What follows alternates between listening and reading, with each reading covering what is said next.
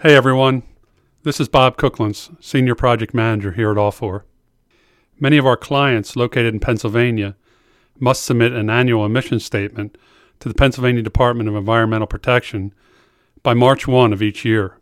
Starting with the report due this coming March, paper submissions of this annual emissions report will no longer be accepted, meaning that all facilities that are required to submit this report, commonly referred to as the AIMS report, will need to enter their emissions information and submit the report online. In this episode, we'll discuss how this action could affect facilities in Pennsylvania and how All4 can help with the upcoming submittal. I hope you enjoy today's episode.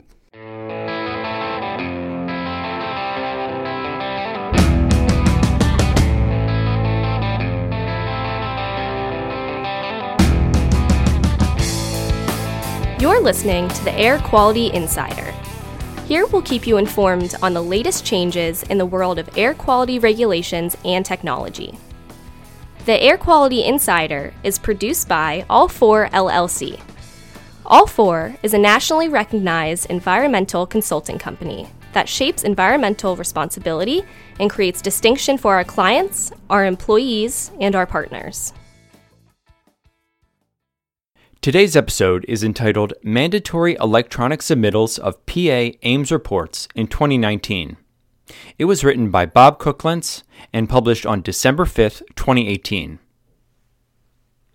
Major stationary air emissions facilities and minor stationary air emissions facilities, when requested, that are located in Pennsylvania must submit an annual emissions statement, or AES, to the Pennsylvania Department of Environmental Protection by March 1st of each year for the previous calendar year.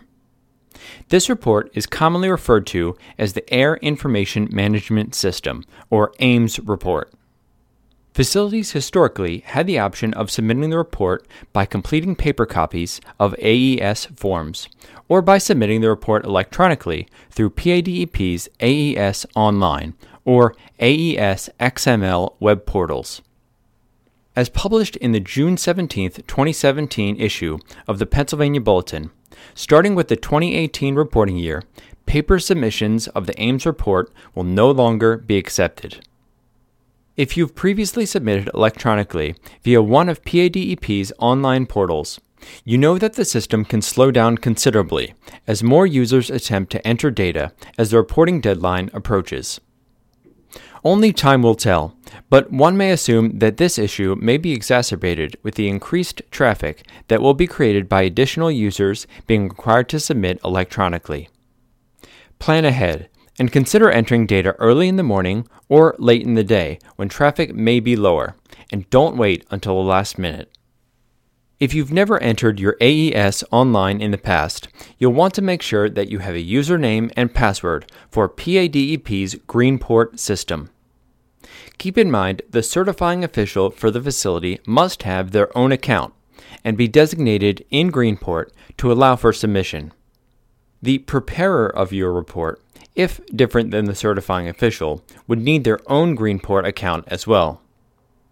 If you don't already have Greenport access, you can either create an account by visiting the Greenport webpage or by completing a paper request form.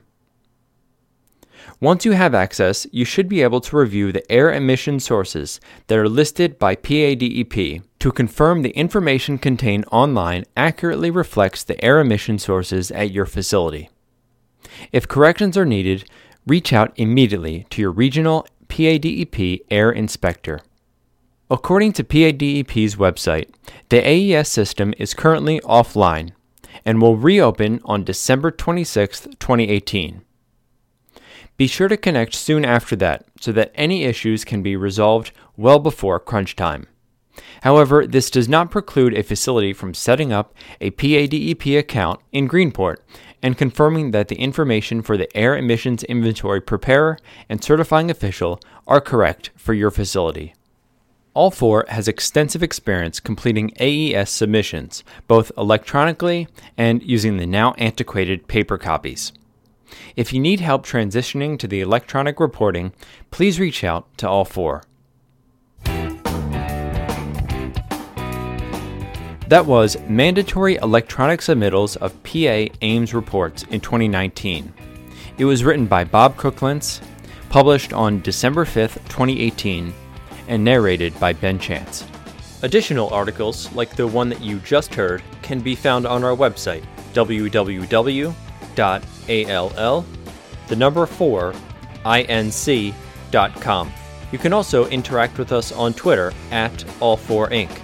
Be sure to tell us what you think about our podcast using the hashtag AirQualityInsider, and feel free to ask us questions about all things air quality for us to answer in a future episode.